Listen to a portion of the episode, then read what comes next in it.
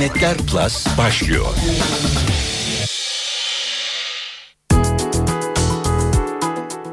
Haftanın son iş gününde İnternetler Plus'tan merhaba. Konuklu canlı yayında sizlere ulaşıyoruz. Sunucunuz ben Dilara Eldaş. Türkiye'de bir ilki gerçekleştiren birini ağırlıyoruz bugün efendim. Kendisi Bilgi Üniversitesi öğretim görevlisi ve aslında bir pazarlama danışmanı Ercüment Büyükşener stüdyomuzda. Ercüment hoş geldin. Hoş bulduk, teşekkür ederim. Üniversite eğitiminin her zaman daha efektif olması, daha eğlenceli olması bir hedef.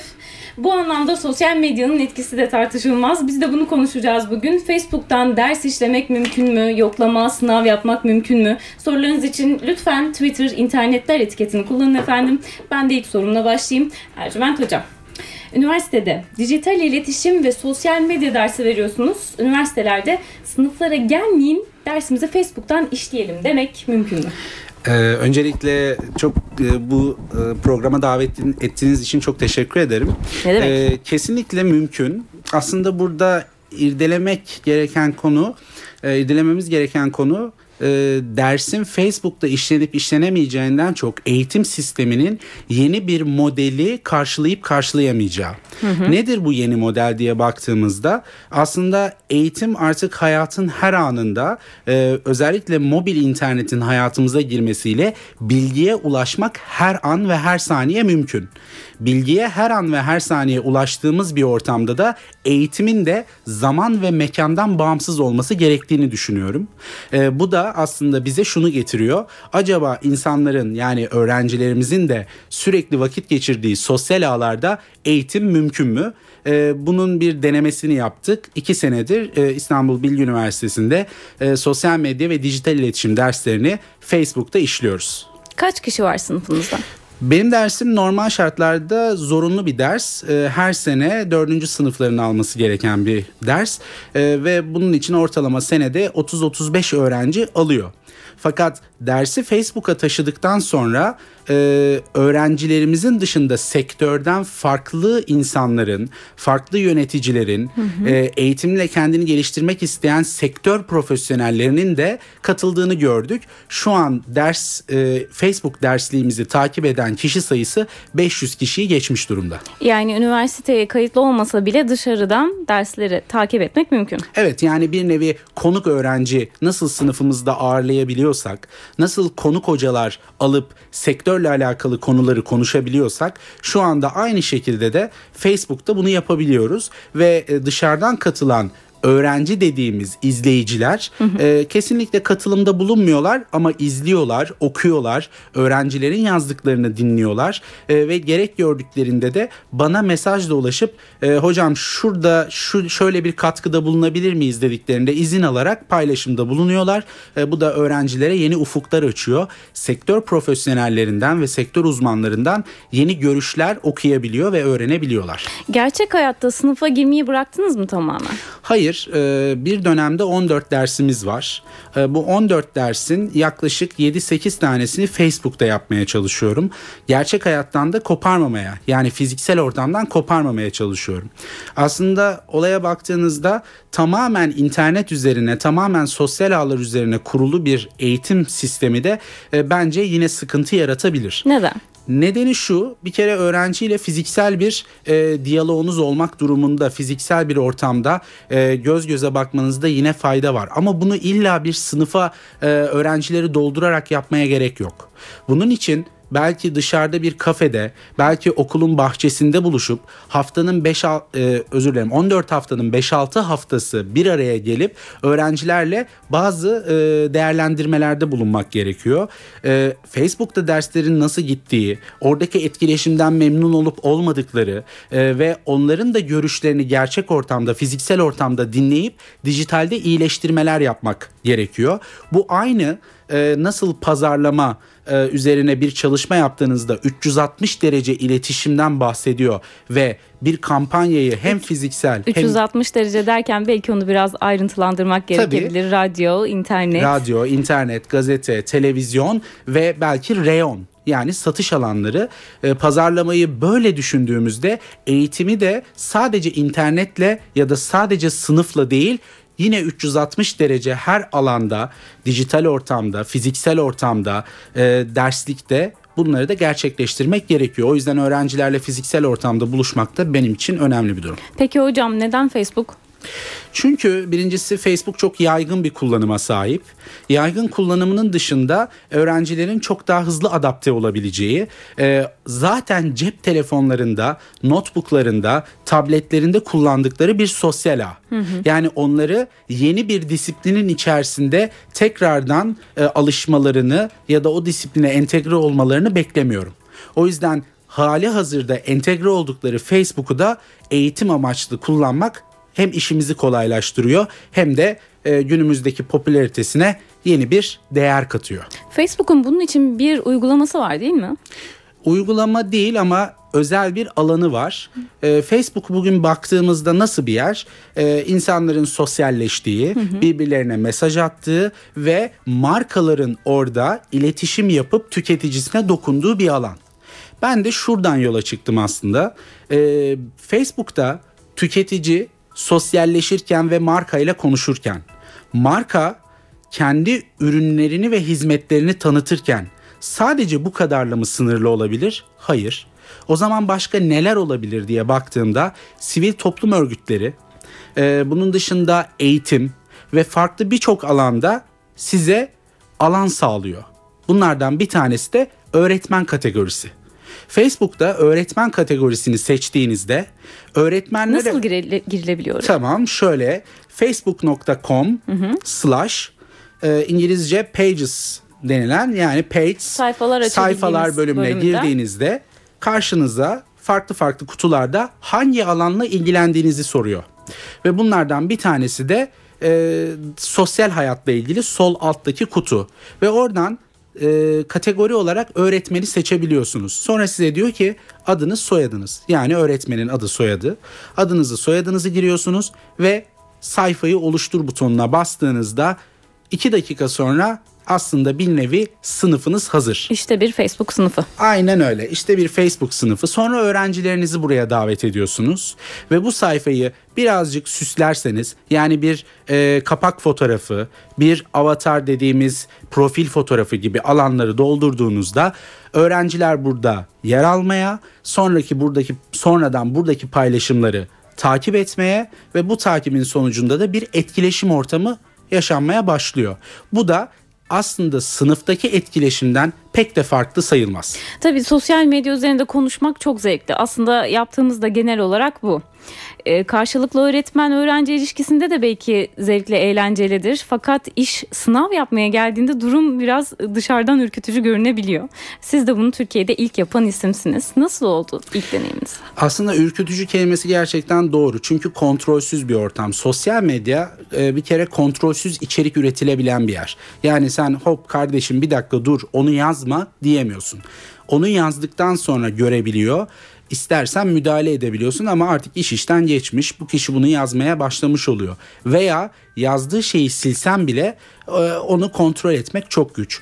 Birinci ürkütücü olan kısım bu. Ee, öğrencilerinle böyle bir ortamda neyin yazılıp neyin yazılmayacağını kontrol etmek mümkün değildi. Ee, o yüzden bu beni biraz ürkütse de denemekten vazgeçirmedi ve sınıfımızı öğrencilerimizle beraber içerik üretmeye başladık baktım ki insanlar ne hakaret, ne küfür, ne de herhangi bir şekilde taşkınlık yapıyor. Hiçbir problem yok. Dedim ki o zaman öğrenciler burada ders işleyebiliyorsa neden bir final sınavı da burada sayfa yapılamasın? Sayfa dışarıya kapalı mıydı ilk başta? Hayır sayfa dışarıya da açıktı. Aslında bir ürkütücü ikinci boyut da bu. Dışarıdan e, insanların bu sayfayı manipüle etmesi, hı hı. burada hakaretlere maruz kalmak veya başka bir şey. Tabii ki bu yapıldığında bize bir şey mi kaybettirir? Hayır. Ama insanlara hani daha temiz bir ortamda bu iletişimi sağlamak benim için de öğrenciler için de önemliydi ve evet. bunu başardık. Öğrenciler de hiçbir taşkınlık yapmadı. Hani vardır ya sınıfta birbirleriyle konuşurlar, e, dikkat dağınıklığı olur. Hani bunun farklı bir yansıması olur mu derken olmadı. İkinci aşamaya geçtiğimizde o zaman neden burada bir sınav deneyimi yaşamıyoruz oldu ve öğrencilere şu soruyu sordum.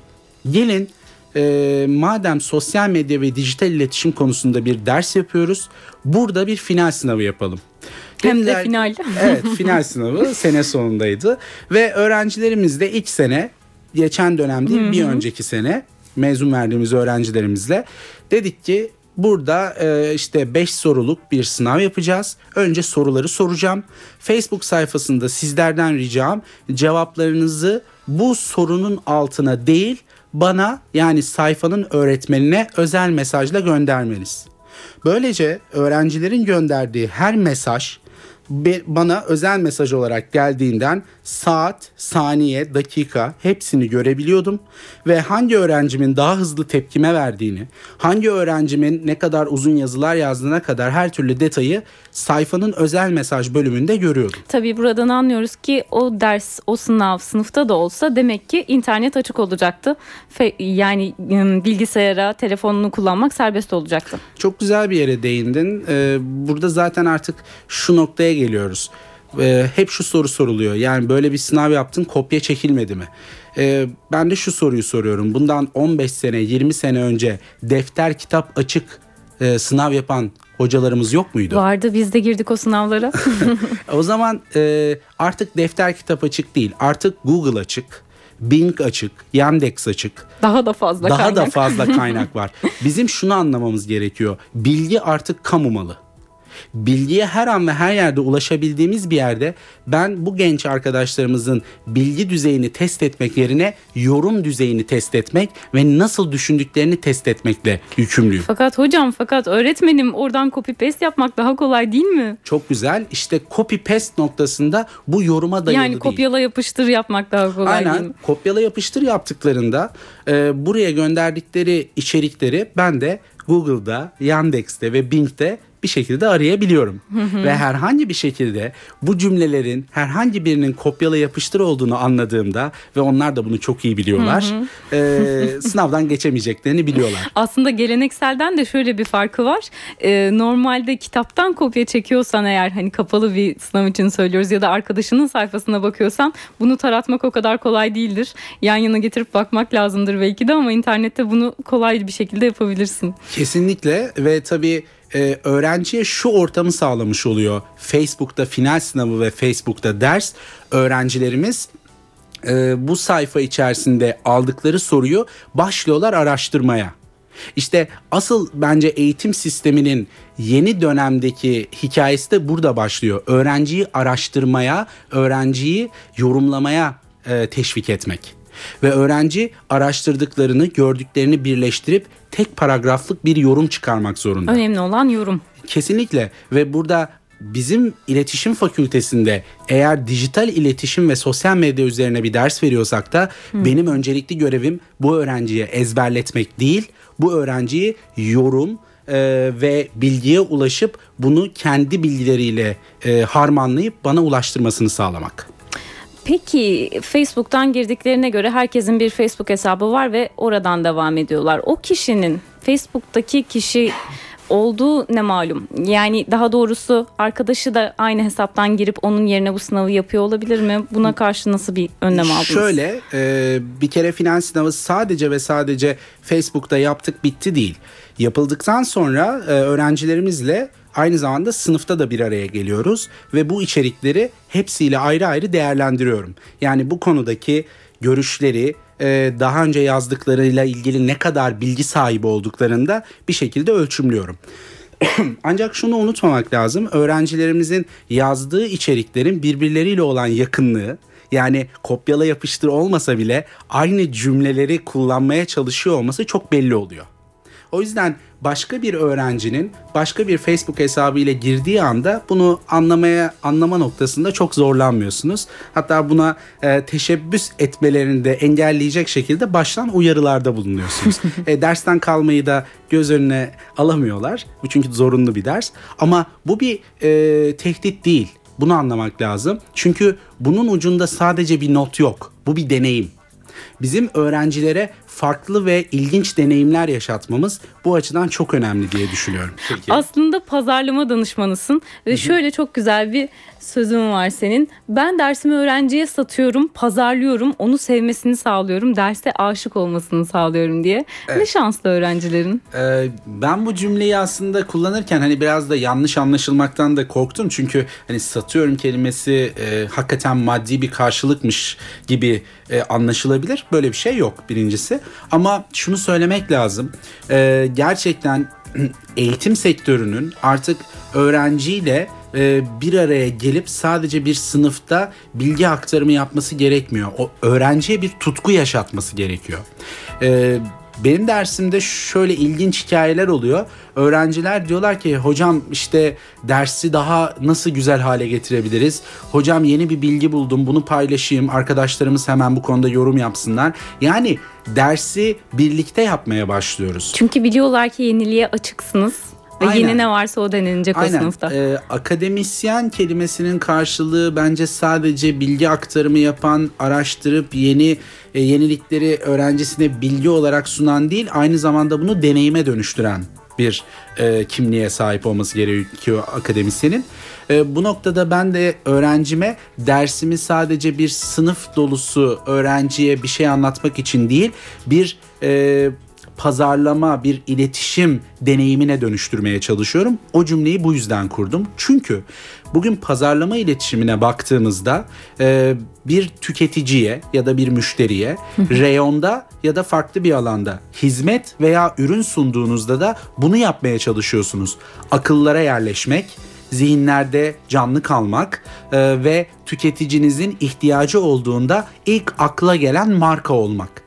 Peki o zaman akademisyenin tarafından baktığımızda da öğrencisine tutku duyulan bir ders sunmak, bir eğitim alanı sunmak, e, eğitim ve bilgi denildiğinde ilk akla gelen öğretmen olmak ve bunun dışında da bunu bir e, birlikteliğe çevirebilmek. Birlikte bunu büyütebilmek. O yüzden öğrencilerime de dersimi en iyi şekilde pazarlamaya ve onların sevebileceği ve ömür boyu unutamayacakları bir e, hatıraya çevirmeye çalışıyorum.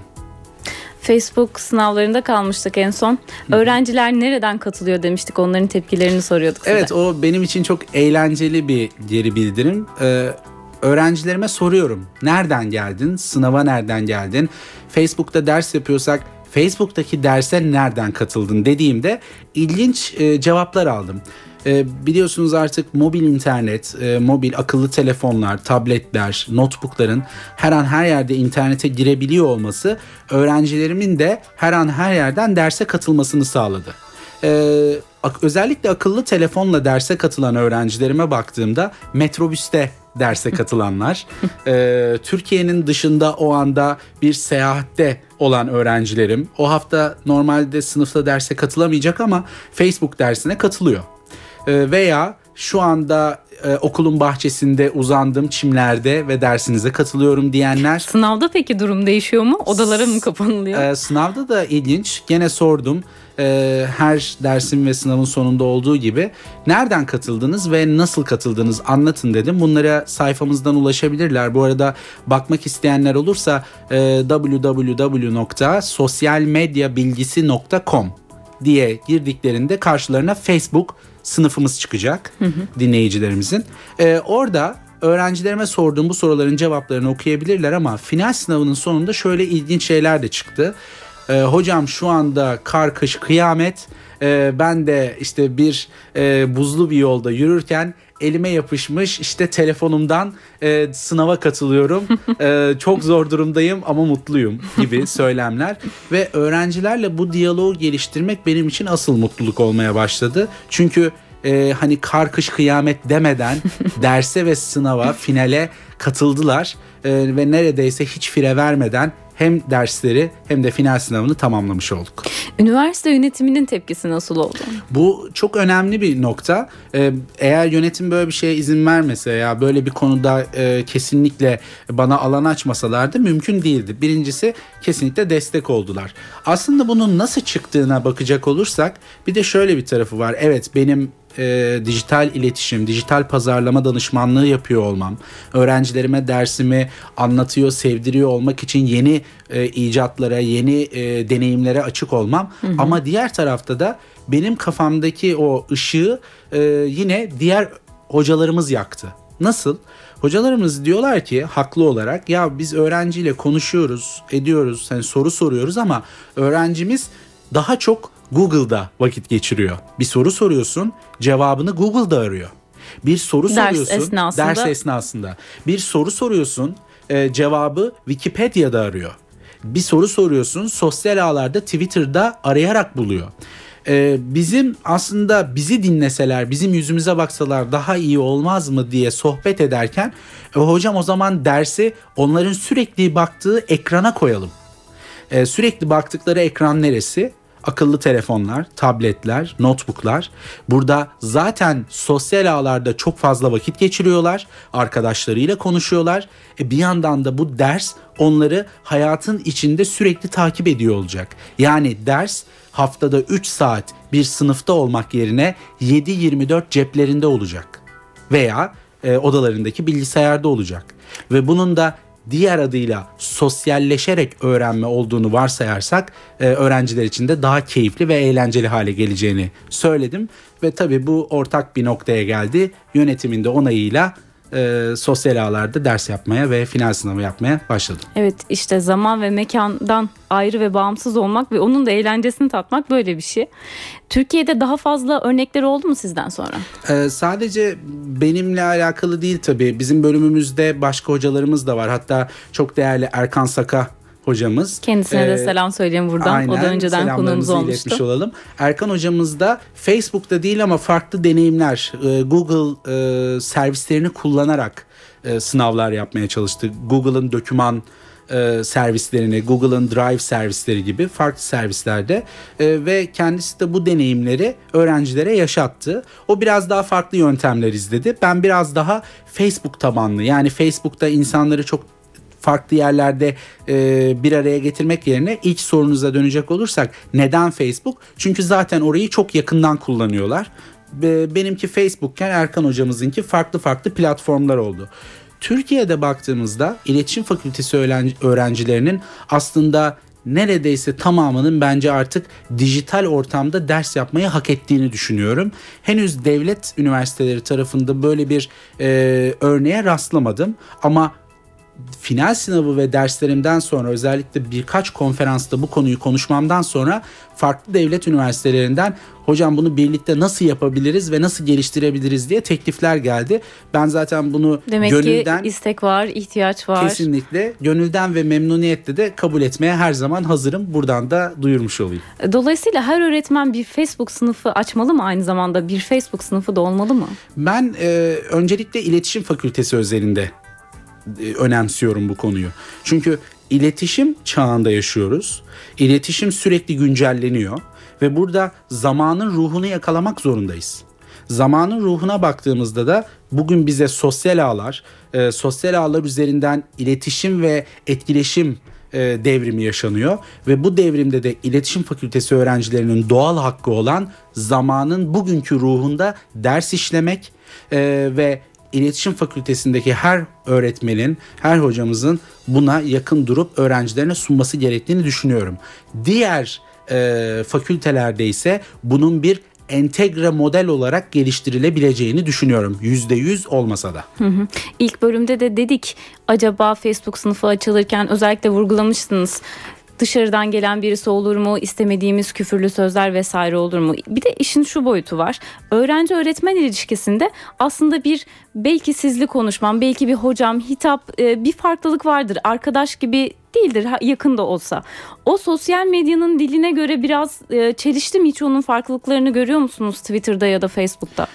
Çok güzel bir soru gerçekten. Çünkü burada benim dikkat ettiğim en önemli konu öğrencilerin bana saygısını hiçbir zaman kaybetmemeleri. Öğrenciler her zaman bana hocam diye hitap ettiler. Ben de ona işte arkadaşlar diye, kardeşlerim diye yeri geldiğinde hitap ettim. Ama hiçbir zaman onları notla ezmek gibi ya da bulundukları konuma bir gönderme yaparak değil, biz bu yola beraber çıktık ve bu yolda beraber bir şeyler öğreneceğiz diyerek motive ettim.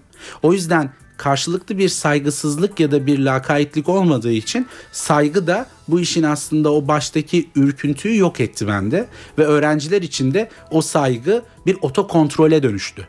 Bu otokontrol sayesinde hiçbir taşkınlık yaşanmadı ve bu saygı derecesi dijital ortamda da devam etti. Hı hı. Ama burada yine önemli olan şey e, öğretmenin burada bir e, yaptırım uygulayacakmış gibi terör estirmesi değil, birlikte hareket etmesi. Çünkü ben şunu çok önemsiyorum. Artık dijital yerliler bizden daha hızlı öğreniyorlar. Bizden daha hızlı öğrendikleri bir yerde bize çok şey öğretebilirler sadece onların bize öğretmesi değil, birlikte öğrenmeye başladığımızda işte yeni eğitimi o zaman keşfetmiş ve öğrencilere harika, muhteşem bir deneyim sunmuş oluyoruz. Bu çok kritik bir konu. Dolayısıyla Ercüment Büyükşener bizi dinleyen öğretmenlerimize şunu önerir mi? Her hocanın, her öğretmenin bir Twitter hesabı olsun, bu açık olsun, öğrencileriyle buradan da iletişime geçsin diyor musunuz? Kesinlikle diyorum. Çünkü öğrenciler artık bu e, iletişim kanallarını kullanıyorlarsa ve hocalarına, öğretmenlerine bu kadar rahat bir şekilde ulaşabilirlerse bu güven de birlikte hareket etmeyi getirecektir. Mesela Facebook sınıfında bir özellik var.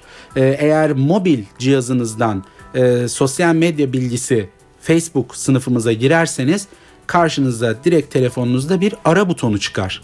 O ara butonu benim cep telefonuma bağlıdır ee, ve öğrenci istediği an beni arama hakkına sahiptir. Çünkü bir şey danışmak istiyordur. Tabii ki bunun bir yine otokontrolü olmak zorunda ama öğrencinin öğretmenine rahat bir şekilde ulaşılabilirliği, hı hı. Twitter'dan yazabilirliği, Facebook'ta içerik paylaşılabilirliği hı hı. bu güveni e, keyfi ve deneyimi yaşatıyor. E, bu yüzden kesinlikle bütün e, Türkiye'deki hocalarımıza bunu tavsiye ediyorum. Sosyal ağlarda öğrencilerinizle vakit geçirin, onlara ulaşın ve size ulaşmalarına imkan sağlayın.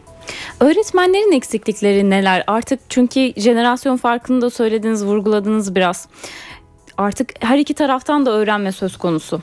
Öğretmenler şu anda hazır mı buna? Öğretmenlerin hazır olması konusunda aslında iki taraf var. iki kanalımız var. Bir tanesi tabii ki hani burada üst yönetimlerin yani devletin politikalarının geliştirilmesi ve e, öğretmenleri bu noktaya taşımak için gerekli altyapıların sağlanması ve eğitimlerin verilmesi. İkinci kısımsa öğretmenin buna meraklı olması e, ve öğrencisiyle ilişkisini, diyaloğunu geliştirmek için hangi yeniliklerin olduğunu takip etmesi. Çok olanı da duyuyorum etrafımda yakın çevremden de. Hayır Twitter, Facebook bize göre değil uzakta durmamız lazım. Yani bana göre değil deyip de teknolojiyi bile hemen üstünü kocaman kırmızı bir kalemle çizip atan bir sürü öğretmen var. Kesinlikle bunun şu tarafını da biliyoruz. E, sosyal ağlar asosyalleştirir söylemi var. Halbuki sosyal ağlarda şu an e, binlerce arkadaş edinmiş durumdayım. Bunların içerisinden daha geçen hafta hiç tanımadığım, daha önce görüşmediğim 6-7 kişiyle bir e, fikir toplantısı yapıp e, yeni neler var, yeni gelişmeler neler var. Bir doktor, e, bir mühendis, e, bir e, yönetmen bir araya geldik ve oturup e, Türkiye'yi tartıştık, eğitimi tartıştık, e, sağlık sektörünü tartıştık, medyayı tartıştık yönetmen arkadaşımızla. E, ben bu arkadaşlarımla daha önce hiç tanışmamışım. Twitter'da uzun zamandır yazışıyorduk. E hadi gelin bir kahvaltı edelim dedik. Bunun aynısını öğrencilerinizle de yapabilirsiniz. Öğrencilerinizle sosyal hayatın içinde paylaşabilir ve onların görüşlerini dinleyebilirsiniz. Onların e, internetteki söylemlerini izleyerek sınıfta nasıl davranacağınızı kendiniz de böylece bir e, plana sokabilirsiniz. Peki programımızın son dakikalarına giriyoruz efendim. Ben istiyorum ki e, biraz da sizin e, danışman olarak neler yapıyorsunuz onlardan bahsedelim. Hı hı. Tabii ki. Nereden bahsetmek istersiniz? Çünkü birkaç kol var. Örneğin Türkiye Büyük Millet Meclisi Avrupa Birliği Uyum Komisyonu Dijital İletişim Danışmanısınız. Evet, orada e, bir projemiz var. Şirketimiz orada danışmanlık yapıyor ve uygulama aşamasında çalışıyoruz. E, parlamentolar arası değişim ve diyalog projesinde e, Avrupa Birliği ve Türkiye Büyük Millet Meclisi'nin birlikte yürüttüğü e, parlamento arası değişim ve diyalog projesinde dijital iletişim ve bu iletişim alanının internet üzerinde konumlandırılması ve iletişimin sürdürülmesini sağlıyoruz. Ama ne kadar uzun soluklu bir proje bu ne zaman başladı? Tabii e, bizim için 6 ay oldu şirketimiz için. E, bu arada bir şirketimiz var Hayal Akademisi. Ben bu şirketin e, 10 sene önce kurucu ortağıyım. E, şu anda da eşimle beraber kurucu ortaklığımın yanında kendisiyle beraber sürdürüyoruz. Ondan fazla çalışanımız var. E, bu çalışanlarımızın hepsi mobil çalışıyorlar e, ve bahsettiğimiz parlamentolar arası değişim ve diyalog projesini son e, 6 aydır devam ederken önümüzdeki 10 ay daha bu danışmanlığımız devam edecek. Avrupalı parlamenterler ve Türk parlamenterlerin bir araya gelmesi noktasında bunların e, müzakerelerini, konuşmalarını belirli ölçüde internette farklı ve ulaşamamış parlamenterlere ulaştırmayı planlıyoruz. Dolayısıyla Türkiye'nin Avrupa Birliği'ne uyum süreci devam ettikçe devam edebilecek bir proje bu anladığım kadarıyla. Evet devam edebilir. Şu an için 2014'ün Şubat ayına kadar devam edecek gibi gözüküyor. Ama önümüzdeki günlerde belki yeni gelişmeler olur. E, fakat tabii tek projemiz bu değil. Bunun dışında farklı farklı e, özel sektörden birçok farklı markaya da danışmanlık yapıyoruz. Hı hı. Fakat benim en çok dikkatimi çeken tabii, tabii. ki önceden de bildiğim e, birkaç yıl önce bir sunumda bir şekilde denk gelmiştim sizinle ilgili bu örnek her zaman verilir. Sony Avrupa konusu Sony evet. Avrupa'ya sizin e, bir kulüple gitmeniz ve onların bunu kabul etmesi ya da tam tersi onların burada bir kulüp varmış diye Türkiye'ye gelip Aynen. sizi bulması. Çok özetle birkaç cümlede e, söyleyeyim. E, bundan 7 sene önce e, Vaio dizüstü bilgisayarlarını kullanan tüketicileri bir araya getirip bir kulüp kurmuştum. Bu kulübü kurarken de Sony'ye bunu anlattım ve kendileri e, bir talepte bulundular. Biz bu kulübü değerlendirmek ve sizinle devam etmek istiyoruz. Şu anda e, Avrupa çapında 27 ülkede hayatını sürdüren e, 10 milyona yakın e, kullanıcısı ve üyeliği olan e, Sony kullanıcılarını bir araya getiren bir kulüp haline geldi. Şu anda ben de burada... Neydi onun farkı ve başarısı? Ee, şöyle aslında 7 sene önce bugün konuştuklarımızı yapmıştık diyebilirim. Neydi o? İnsanları dijital ortamda bir araya getirmek ve bu toplulukları yine fiziksel ortamda birbirleriyle temas edecek hale getirmek. Yani bir marka için bugün tüketicilerini bir araya getirmek çok önemli değil mi? Facebook'ta, Kesinlikle. Twitter'da. Kesinlikle. İşte 7 sene önce bir marka için bunu yapmıştık ve marka dedi ki evet bu bizim için çok değerli. Biz bu kullanıcıları kendi e, çatımız altında bir araya getirmek ve bundan bir marka topluluğu yaratmak istiyoruz. Sonrasında da benden e, danışmanlık ve topluluk e, danışmanı, topluluk uzmanı olarak destek almaya başladılar. Halen de bu süreç devam ediyor. Aslında görüyoruz ki efendim sevgili dinleyenler böyle programlar internetler plus gibi programlar 7 yıl öncesinden başlaması gerekiyormuş efendim. Biz de aslında çok yeni sayılmayız. Elimizden geldiğince sizle beraber bu konuları öğrenmeye, dillendirmeye ve anlamaya çalışıyoruz hep beraber. Bizi dinlediğiniz için çok teşekkür ediyoruz ve konumuza da çok teşekkür ediyoruz. Ercüment Büyükşener iyi ki geldiniz. Çok teşekkür ederim ben de bu fırsatı yarattığınız için. iyi yayınlar dilerim. Haftaya yine burada olacağız efendim. Görüşmek üzere.